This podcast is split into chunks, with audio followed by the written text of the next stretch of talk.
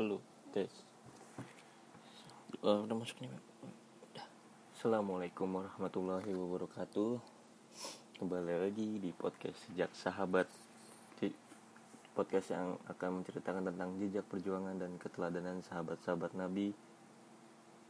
Buku dari kar karya eh bukan sih. Uh,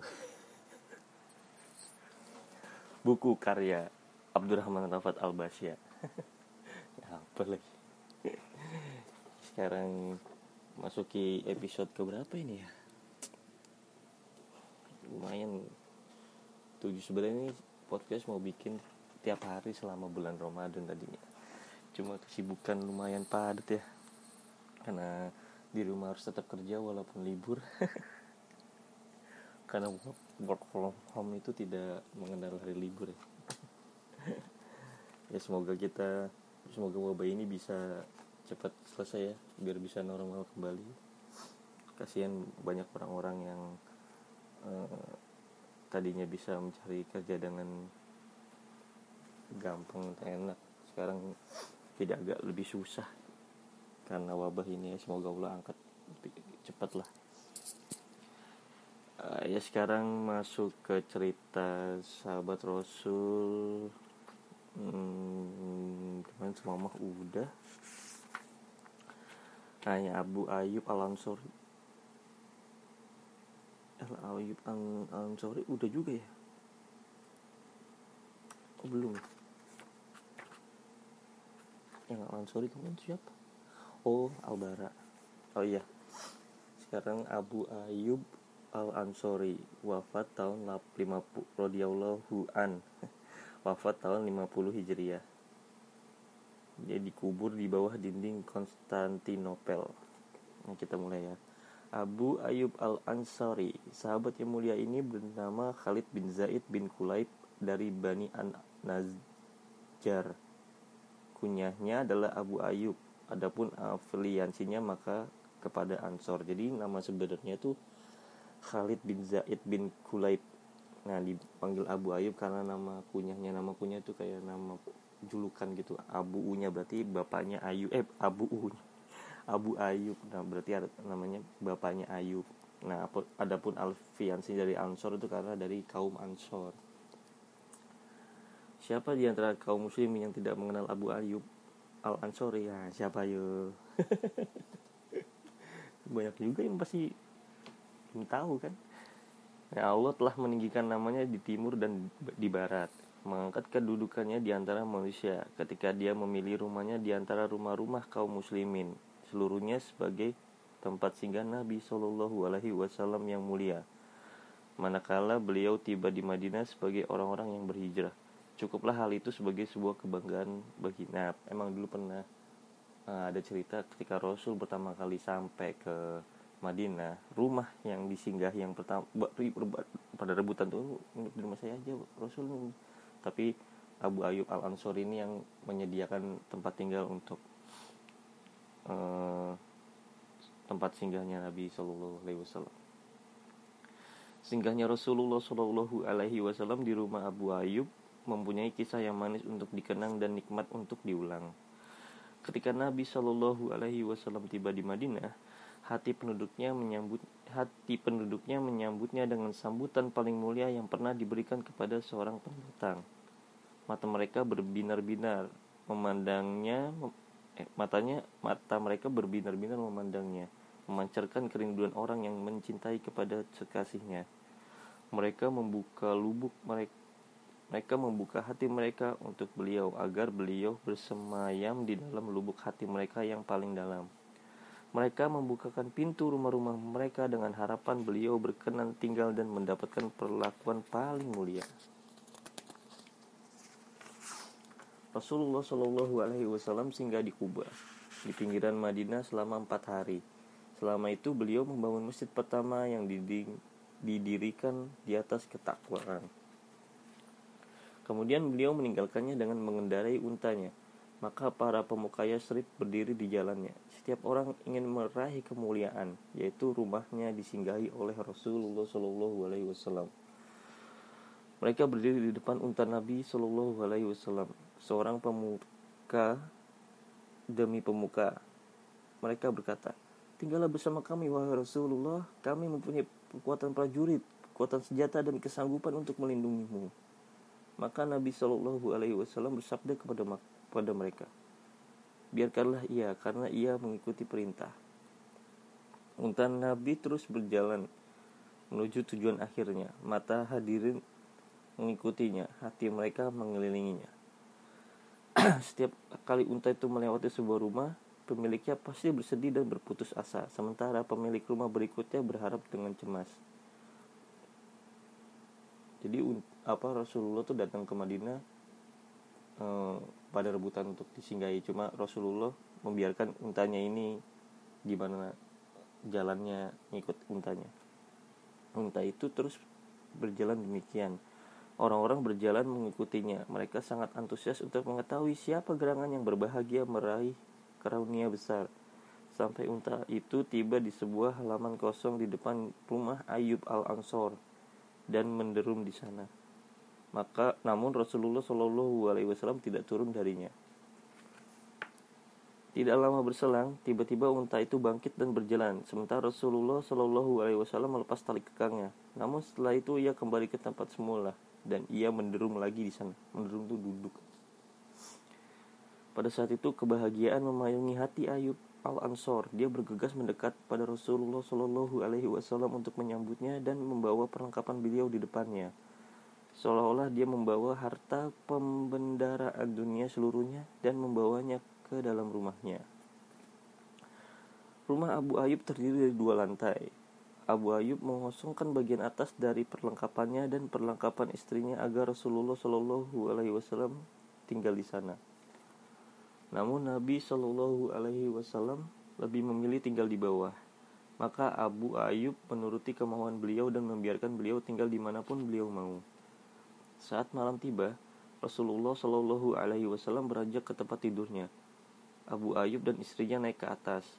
Begitu Ayub begitu Nabu, Abu Ayub menutup pintu, Abu Ayub menoleh kepada istrinya dan berkata, Celakalah kita, apa yang kita lakukan? Pantas Rasulullah di bawah sedangkan kita di atas. Apakah kita patut berjalan di atas Rasulullah? Apa kita berada di antara Nabi dengan wahyu? Kalau begini kita pasti binasa. Suami istri itu terdiam kebingungan. Keduanya tidak tahu harus berbuat apa. Keduanya bisa sedikit tenang manakala keduanya menepi ke sisi lain di mana Rasulullah tidak berada di bawahnya. Maka keduanya tetap di tempat itu tidak meninggalkannya kecuali dalam keadaan berjalan di pinggir menjauhi bagian tengah.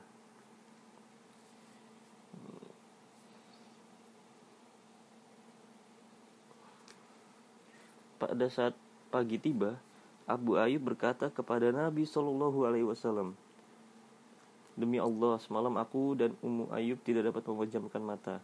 Maka Nabi Shallallahu Alaihi Wasallam bertanya, karena apa wahai Abu Ayub? Abu Ayub berkata, Aku teringat bahwa aku berada di atas rumah di mana engkau berada di bawahnya. Jika aku bergerak, maka debu-debu akan berhamburan menimpamu sehingga itu akan mengganggumu. Di samping itu, aku berada di antara dirimu dengan wahyu oh jadi dia merasa kalau Rasulullah tidur di bawah dia tidur di atas. Ini kalau misalnya goyang-goyang kan zaman dulu kan nggak pakai beton. Pakai tanah biasa kan jadi apa namanya debu-debu bisa uh, turun mengganggu tidurnya Rasul. Atau dia juga mikirnya wahyu kan dari langit. Ketika datang ke Rasul tuh uh, Abu Ayub ini menghalanginya gitu maka Rasulullah Shallallahu Alaihi Wasallam bersabda kepadanya, tenangkanlah dirimu wahai Abu Ayub. Lebih mudah bagiku kalau aku di bawah, karena orang-orang yang hendak menemuiku berjumlah banyak. Abu Ayub berkata, Aku menuruti perintah Rasulullah Shallallahu Alaihi Wasallam hingga di suatu malam yang dingin. Sebuah gentong air kami pecah, airnya berceceran di atas lantai, di lantai atas.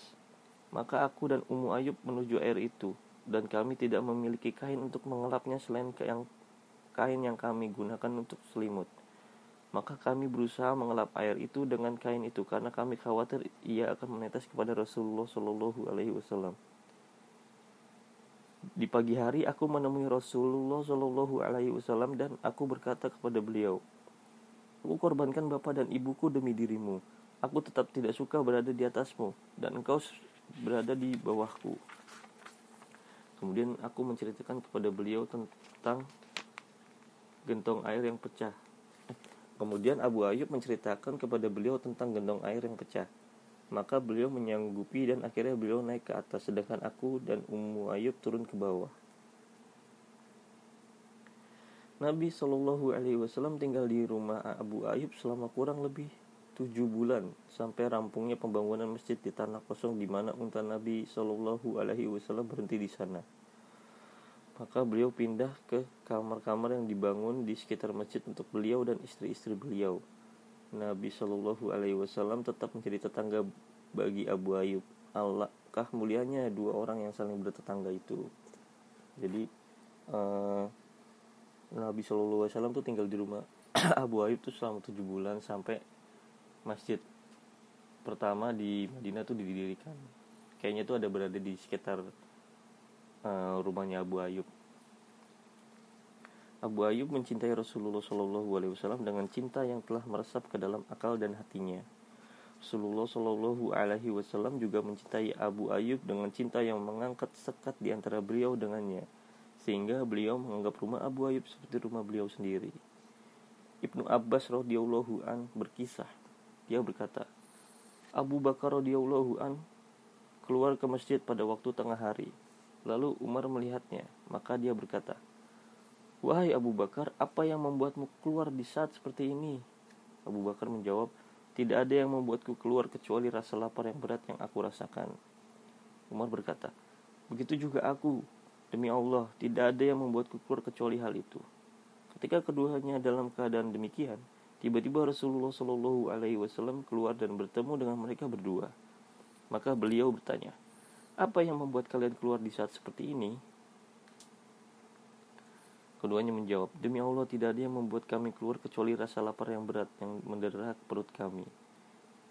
Maka Nabi Shallallahu Alaihi Wasallam bersabda, begitu juga aku. Demi zat yang jiwaku ada di tangannya, tidak ada yang membuatku keluar kecuali hal itu. Bangkitlah bersamaku. Maka mereka berangkat dan mendatangi rumah Abu Ayyub Al-Ansor radhiyallahu an. Abu Ayyub selalu menyimpan makanan untuk Rasulullah Shallallahu alaihi wasallam setiap harinya. Jika Rasulullah Shallallahu alaihi wasallam tidak datang kepadanya pada hari itu, maka dia akan memberikannya kepada keluarganya. Manakala mereka sampai di pintu, Abu Ayyub menyambutnya mereka. Menyambut mereka, dia berkata, Selamat datang kepada Nabi Allah dan orang-orang yang bersamanya. Nabi Shallallahu Alaihi Wasallam bertanya kepadanya, di mana Abu Ayub? Oh, tadi Ummu Ayub yang menyambutnya, ibu apa istrinya. Abu Ayub yang saat itu sedang bekerja di kebun tidak Abu Ayub yang sedang yang saat itu sedang bekerja di kebun yang tidak jauh dari rumahnya. Mendengar suara Nabi Shallallahu Alaihi Wasallam, maka dia bergegas datang dan berkata, Selamat datang kepada Rasulullah dan orang-orang bersamanya. Kemudian Abu Ayub menambahkan, Wahai Nabiullah, ini bukan waktu di mana engkau biasa datang. Nabi Shallallahu Alaihi Wasallam menjawab, kamu benar.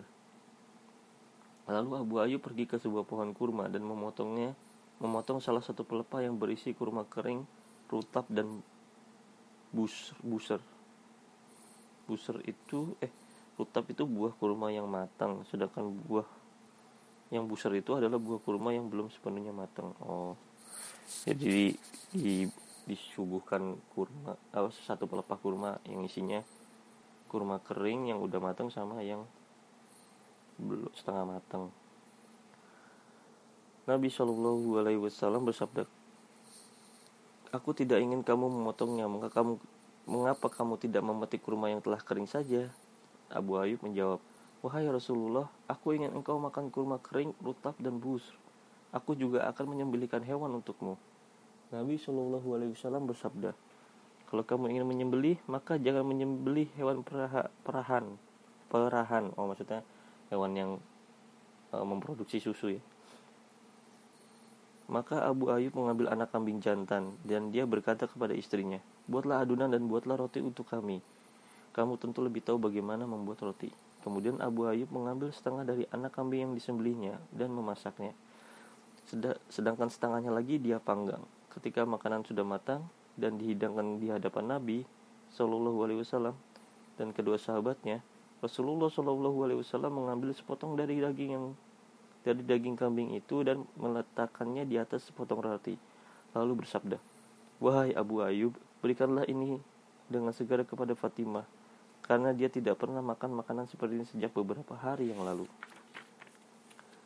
Mereka telah makan ketika mereka telah makan dan kenyang, Nabi Shallallahu Alaihi Wasallam bersabda, roti, daging, kurma kering, burs dan rutab. Kedua mata Nabi Shallallahu Alaihi Wasallam meneteskan air mata. Kemudian beliau bersabda, Demi zat yang jiwaku yang ada di tangannya, sesungguhnya ini adalah kenikmatan yang kalian akan ditanya tentangnya pada hari kiamat. Jika kalian mendapatkan hal seperti ini lalu tangan kalian hendak mencantapnya, maka ucapkanlah dengan nama Allah. Jika sudah kenyang, maka ucapkanlah segala puji bagi Allah yang telah membuat kami kenyang dan memberikan nikmat kepada kami yang melimpah. Oh ini hadis yang bilang kalau misalnya uh, mau makan tuh baca Bismillah. Setelah kan kenyang tuh baca Alhamdulillahillazi wa ashba'ata wa an'ama alaikna wa afdal Kemudian Rasulullah Shallallahu Alaihi Wasallam bangkit dan berkata kepada Abu Ayyub, datanglah kepada kami besok. Nabi Shallallahu Alaihi Wasallam tidak pernah diberi sebuah kebaikan oleh seseorang kecuali beliau ingin membalasnya. Namun Abu Ayyub tidak mendengarkan ucapan ucapan beliau ucapan beliau tersebut. Maka Umar radhiyallahu an berkata kepadanya, Nabi Shallallahu Alaihi Wasallam menyuruhmu untuk datang kepada beliau besok wahai Abu Ayub. Maka Abu Ayub berkata, aku mendengar dan menaati Rasulullah. Besoknya Abu Ayub pergi kepada Nabi Shallallahu Alaihi Wasallam. Maka Nabi Shallallahu Alaihi Wasallam memberikannya memberinya seorang sahaya perempuan kecil yang biasa membantu beliau.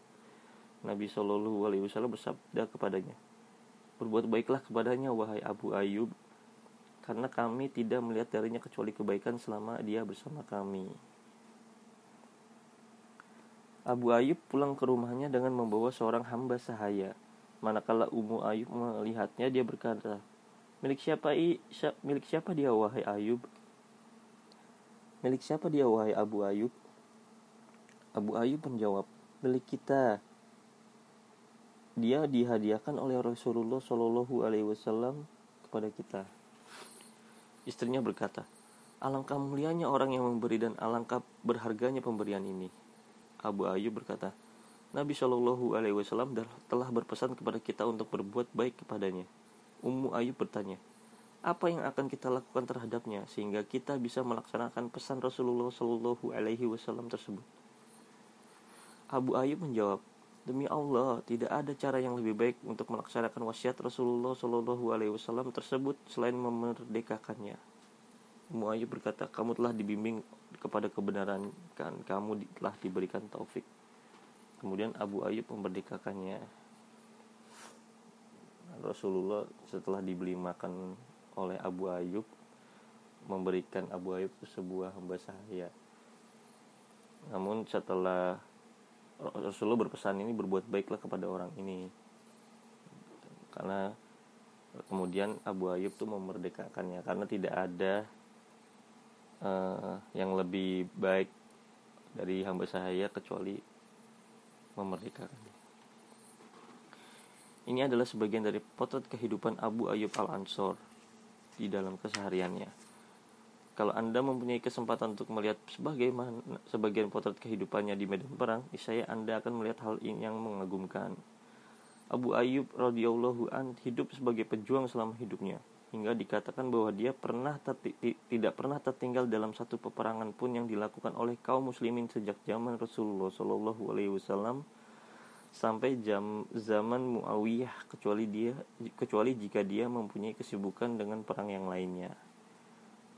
Perang terakhir yang diikuti oleh Abu Ayyub adalah ketika Muawiyah menyiapkan bala tentara dengan komando putranya Yazid untuk menaklukkan Konstantinopel. Pada saat itu Abu Ayyub sudah menjadi seorang laki-laki tua yang berumur lanjut, usianya mendekati 80 tahun. Namun hal itu bukan penghalang baginya untuk bergabung di bawah Panji Yazid dan meretas ombak meretas ombak lautan sebagai seorang mujahid di jalan Allah. Belum lama berselang setelah peperangan dimulai, Abu Ayub sakit yang membuatnya tidak kuasa untuk meneruskan peperangan. Yazid datang kepadanya untuk menjenguknya. Yazid bertanya kepadanya, apakah engkau mempunyai suatu keperluan, wahai Abu Ayub? Abu Ayub menjawab, sampaikan salamku kepada bala tentara kaum muslimin dan katakan kepada mereka, Abu Ayub mewasiatkan kepada kalian agar kalian masuk ke bumi musuh sejauh mungkin dan membawanya bersama kalian, lalu menguburkannya di bawah telapak kaki di dinding kota Konstantinopel. Lalu dia mengembuskan nafas terakhirnya. Bala tentara kaum muslimin melakukan permintaan sahabat Rasulullah Shallallahu Alaihi Wasallam ini. Mereka menyerang pasukan musuh berkali-kali sampai mereka tiba di dinding kota Konstantinopel dalam keadaan membawa jasad Abu Ayyub di sana mereka menggali dan menguburkannya. Semoga Allah merahmati Abu Ayyub Al-Ansor.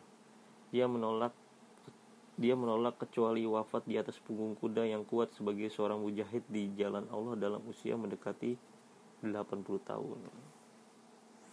Masya Allah ini cerita yang luar biasa dari Abu Ayyub Al-Ansor. Semoga kita bisa mengambil hikmah dari cerita tersebut ya. Bahwa berbuat baik insya Allah pasti ada eh, balasannya. Berbuat baik itu selalu ada eh, hik hikmah yang bisa eh bukan hikmah apa? Ada gift yang kita bisa ambil. Ada apa? Nggak cuma nggak selalu barang gitu tapi eh, hati yang tenang hati yang eh, yang nggak kalut. Gimana sih bahasanya ya intinya tuh gitulah. Nggak bisa ngasih kesimpulan dengan yang bah baik nih. Ya semoga Allah e, merahmati kita semua ya. Semoga Allah memberkati kita semua dan masih melancarkan puasa kita sampai hari ini. Nah, untuk cerita sahabat Nabi hari ini cukup sekian ya kalau ada kritik saran bisa di uh, bisa di komen gak sih? Kalau di Spotify atau di uh, apa angkor ancor angkor ya? Angkor.fm jadi ini nanti podcast bisa didengerin di anchor.fm atau di Spotify. Itu bisa komen. Kalau enggak di Instagram. Randi.arnata nanti kalau ada kritik dan saran tolong disampaikan supaya bisa jadi lebih baik. Ini juga buat pelajaran saya untuk bisa uh, berbicara dengan baik ya. Karena orang introvert tuh kadang-kadang suka susah berbicara depan umum. Padahal ini di depan umum juga.